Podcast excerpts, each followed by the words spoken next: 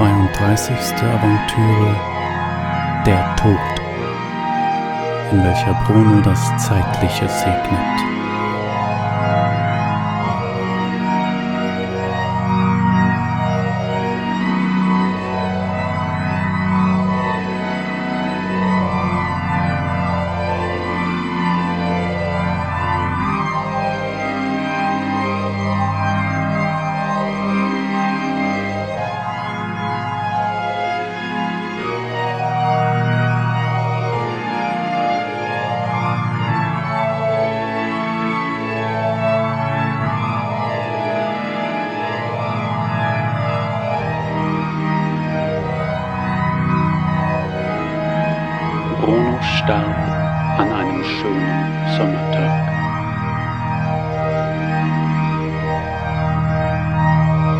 Ihr soweit?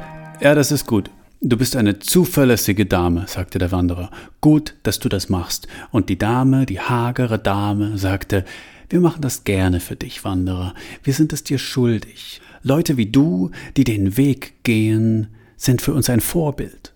Wir ziehen es vor, deine Beweggründe nicht in Frage zu stellen. Es ist eine große Errungenschaft, dass Leute damit beginnen, ihren Tod und damit ja auch ihr Leben selbst in die Hand zu nehmen. Es sollte die freie Entscheidung eines jeden sein, wann und wie lange er oder sie leben will. Das unterstützen wir. Was wäre unterstützenswerter, grundlegender? Ja, sagte der Wanderer. Aha, alles klar. Schon gut. Seid einfach pünktlich an der Stelle und alles ist cool. Ja, sagte die hagere Dame, wir kommen dann zur Beweinung, wir werden zunächst einen Chor aus einem antiken Theaterstück aufführen, und dann werden wir deinen Leichnam beweinen, und zwar mit allem drum und dran, und es wird sehr theatralisch sein. Aha, das freut mich, sagte der Wanderer. Du verzeihst, wenn ich mich entschuldige, ich muss mich vorbereiten und bin heute irgendwie nicht so gut drauf. Alles klar, sagte die hagere Dame, wir freuen uns dabei zu sein und keine Sorge, bisher waren wir immer pünktlich.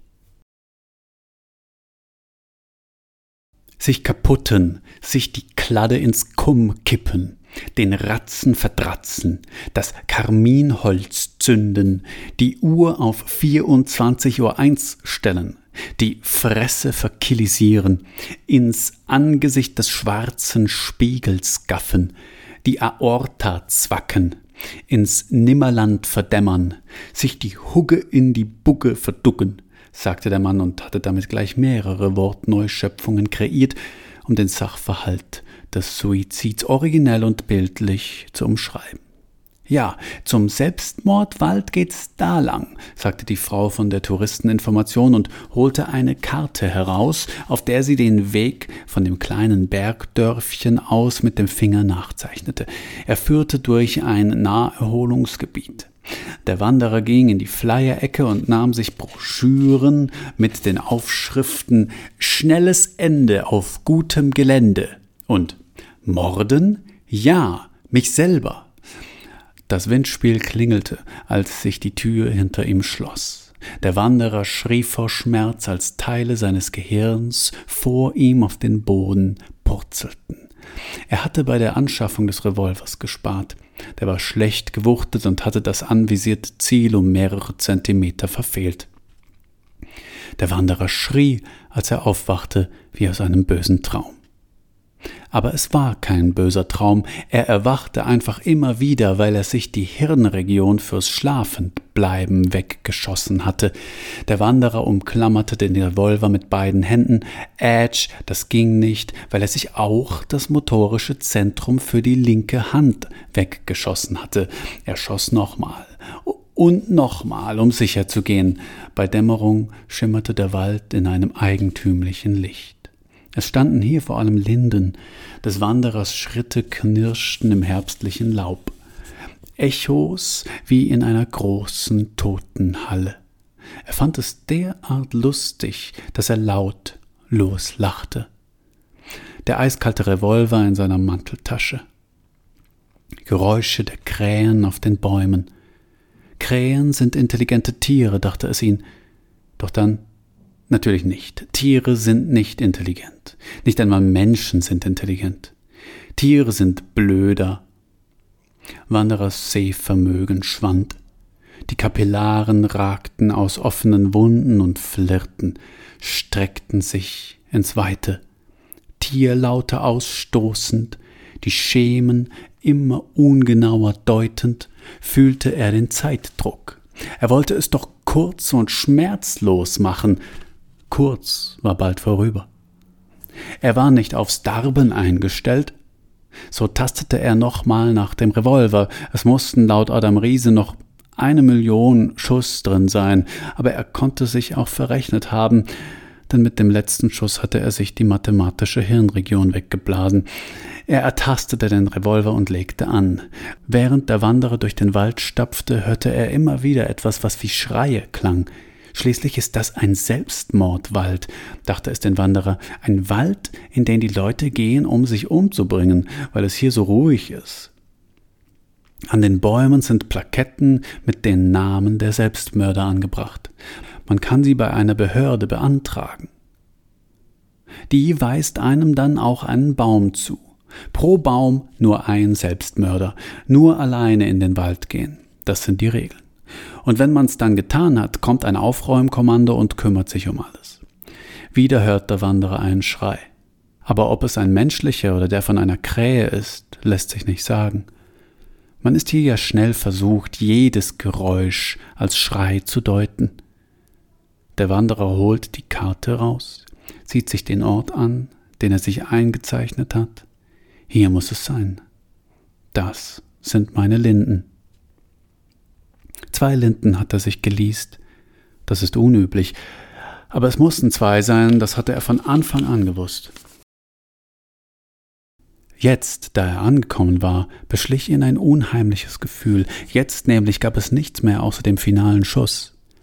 Aus Verlegenheit begann er den Platz abzulaufen und ihn von herumliegenden Ästen zu befreien. Er hatte wieder nicht getroffen. Er hatte wieder nicht richtig getroffen, denn er lebte ja noch. Ich denke, also bin ich, dachte es den Wanderer. Und war aber er hatte etwas anderes getroffen. Denn dass irgendetwas nicht stimmte, wurde ihm jetzt langsam klar.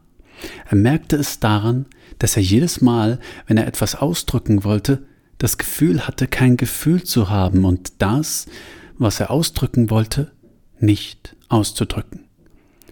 Er stellte sich darauf ein, noch eine ganze Weile in diesem äußerst undefinierbaren Zustand zu verharren.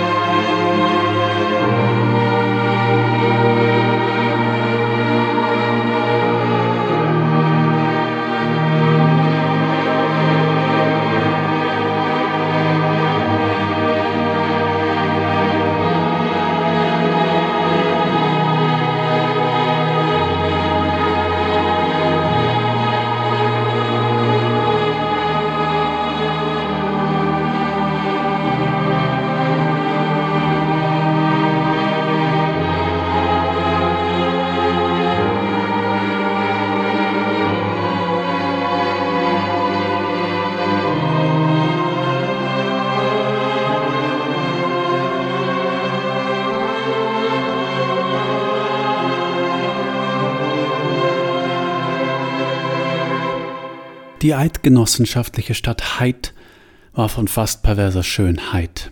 Auf saftigen Almen standen glückliche Kühe und begrüßten ihren Bauern, jeden Morgen mit einem Gesichtsausdruck von Verblödheit strahlender Zufriedenheit. Bergkämme begrenzten den Himmel mit schneidender Genauigkeit. strotzten seiner Erhabenheit das Zugeständnis ihrer Schönheit ab. Nur einzelne Hütten fanden sich an dem Pfad, und der Pfad zog sich von Heid bis zum Pattmann hinauf, an dessen Gipfel er sich verlief. Der Wanderer lag in seinem eigenen Saft. Wir sehen von oben eine Blume. Wanderer, toter Wanderer, ein Loch in der Birne. Was würdest du sagen, hättest du ein Sprachzentrum? Sinnlose Frage, weil du ja keine Sprache verstehst, da du in deinem Sprachzentrum liegst. Es ist um dich herum drapiert, ausgelaufen, scharlachrot leuchtende Blutsuppe, in der du da liegst, Kopfschmerz. Keine Kinder kamen, ihn zu beweinen, trugen Blütenkränze, deren weiße Gänseblümchen rot getüncht. Warum nur, warum nur bist du tot? Kein Chor, keine Altersfreigabe. Dies ist der Tod des Wanderers, wir schildern ihn, schildern. Der Tod des Lockigen. Nun ist es soweit, und wir haben keine Scheinwerfer für opulente Lichteffekte. Wir erzählen jetzt von der Sache. Wir erzählen detailliert, wie es dazu kam, wie er es vorbereitete, wie er es durchführte, wie das aussah, wie das klang, wie sich das anfühlte. Die Moment, in dem das Hirn an die Decke spritzt. Und natürlich, wie das hernach alles weggemacht wurde. Wir haben den Wanderer geliebt. Er war ein Draufgänger, darum musste er sterben. Wir werden seinen Namen niemals vergessen, seine Taten, seine Sprüche. Wisst ihr noch auf dem Berg? Oder wie er sich immer an Johanna rangemacht hat? Wie er unsere Helden im Dschungel Südamerikas gerettet hat? Der Wanderer auf dem Kreuzfahrtschiff im Hawaii-Hemd, der Wanderer im Kochtopf des Försters als Streiter für die Freiheit, in Afrika, in der Wüste, dann des Wanderers dunkelste Stunde. Und die dunklen Stunden, die folgten, der Wanderer in der Bar, der Wanderer bei Nono. Ein kurzes, krudes Leben. Ein Mann, der sich genommen hat, was er wollte und genommen worden ist am Ende. Ein Draufgänger. Wanderer? So wollen wir dich erinnern. Aber können wir das? Selbst bei den ernsteren Versionen der Freitod-Episode hat sich immer das schwarzhumorige Element der schiefgelaufenen Selbsttötung erhalten. Nur in wenigen Darstellungen, meist aus totalitären Umgebungen, fehlt es und dadurch entsteht ein ästhetisches Vakuum.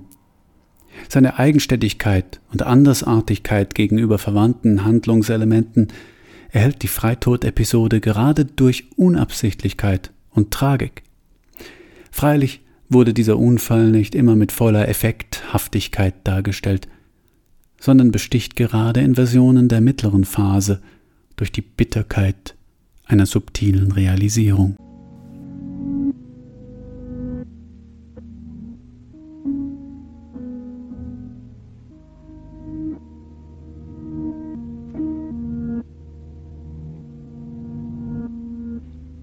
Symbolsonate 26 Grauer Becher, graue Abendröte, grauer Abendstern, grauer Lindenbaum, graue Weide, graue Kuckucksuhr, ist graues schmerzliches Erinnern, ist grauer Tod, ist graue Heimat, ist graue Heimat und der Tod, ist graue Kuckucksuhr, ist nominal Streit.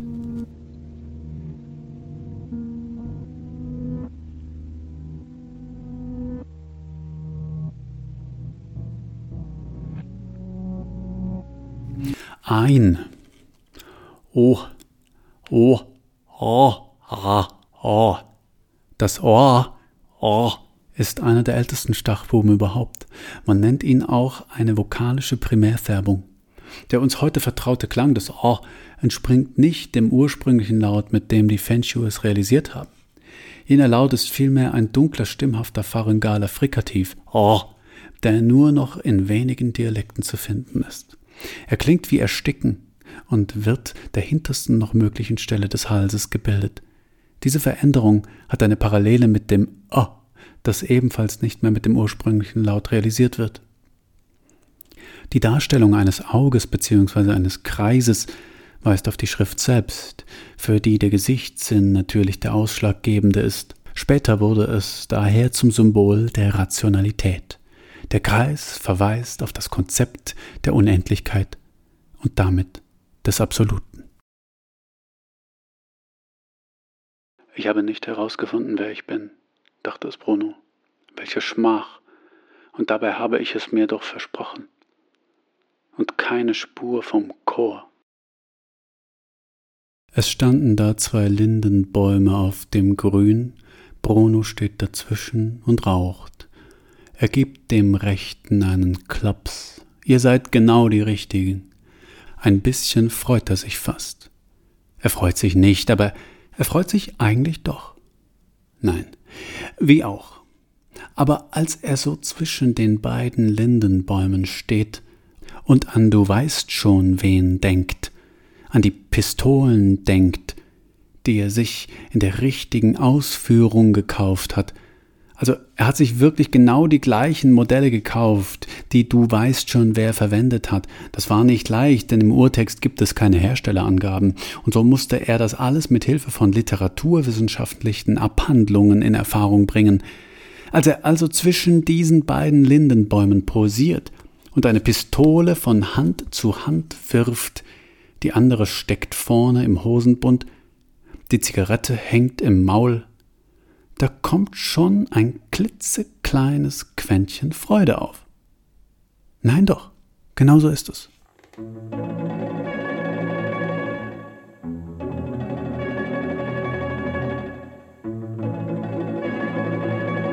Er erinnerte sich an dieses eine Mal, als er zu weit gegangen war. War es mit Johanna gewesen? Das Gesicht war verblasst. Wenn man war wie er, wenn man den Frauen gab, was er den Frauen gab, dann verwischt die Grenze zwischen okay und nicht okay. Sie hatte es wohl eher nicht okay gefunden. Er war danach noch wochenlang mit ihr zusammen gewesen, nur dieses eine Mal. Dies alles war ja wohl nicht etwa eine Bestrafung für diesen einen Ausrutscher. Müßige Gedanken. Vielleicht reicht es, wenn einer von beiden an Schuld glaubt.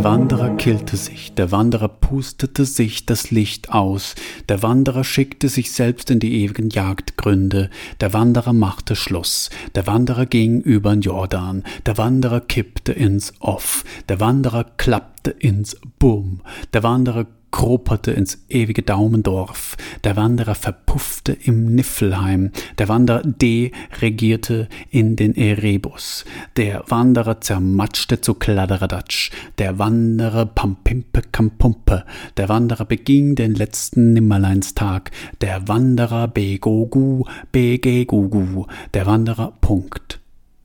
Der Wanderer verzischte, der Wanderer zelebrierte den letzten Gang ins Ging, der Wanderer entschlief schlaff, der Wanderer verklimpfte, der Wanderer weckte, der Wanderer deexistierte, der Wanderer desintegrierte, der Wanderer löschte sich aus dem Dings heraus.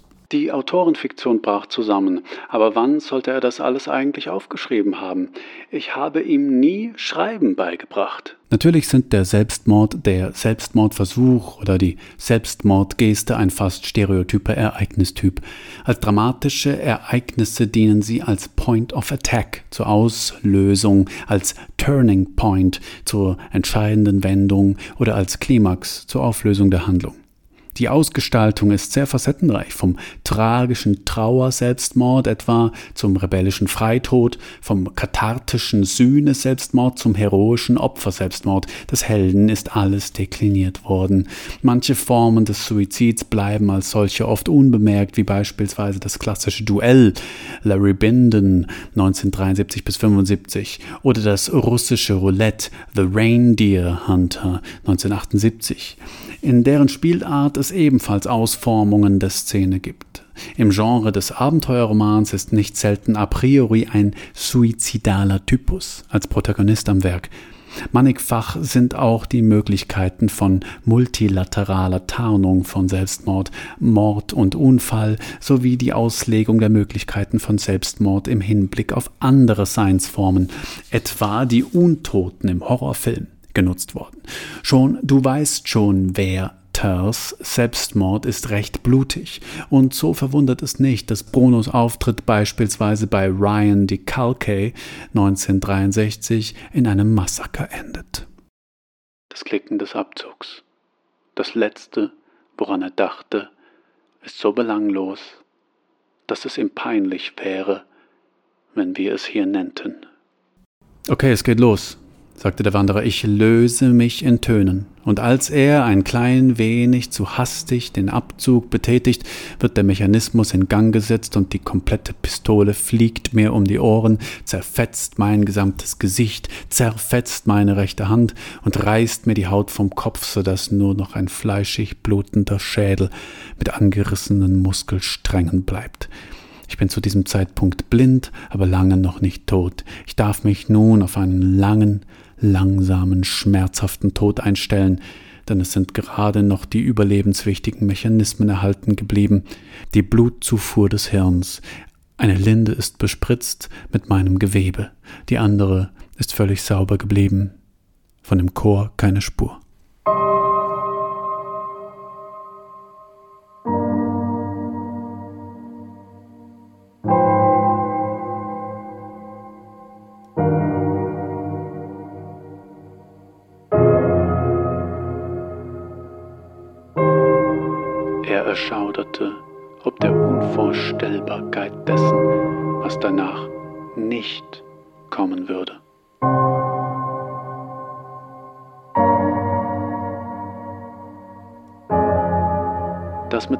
Schönen Sommertag war übrigens gelogen.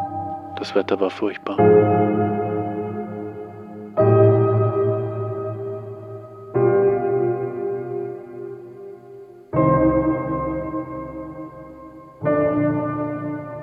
War dein Vater jetzt eigentlich der Professor oder der Schüler?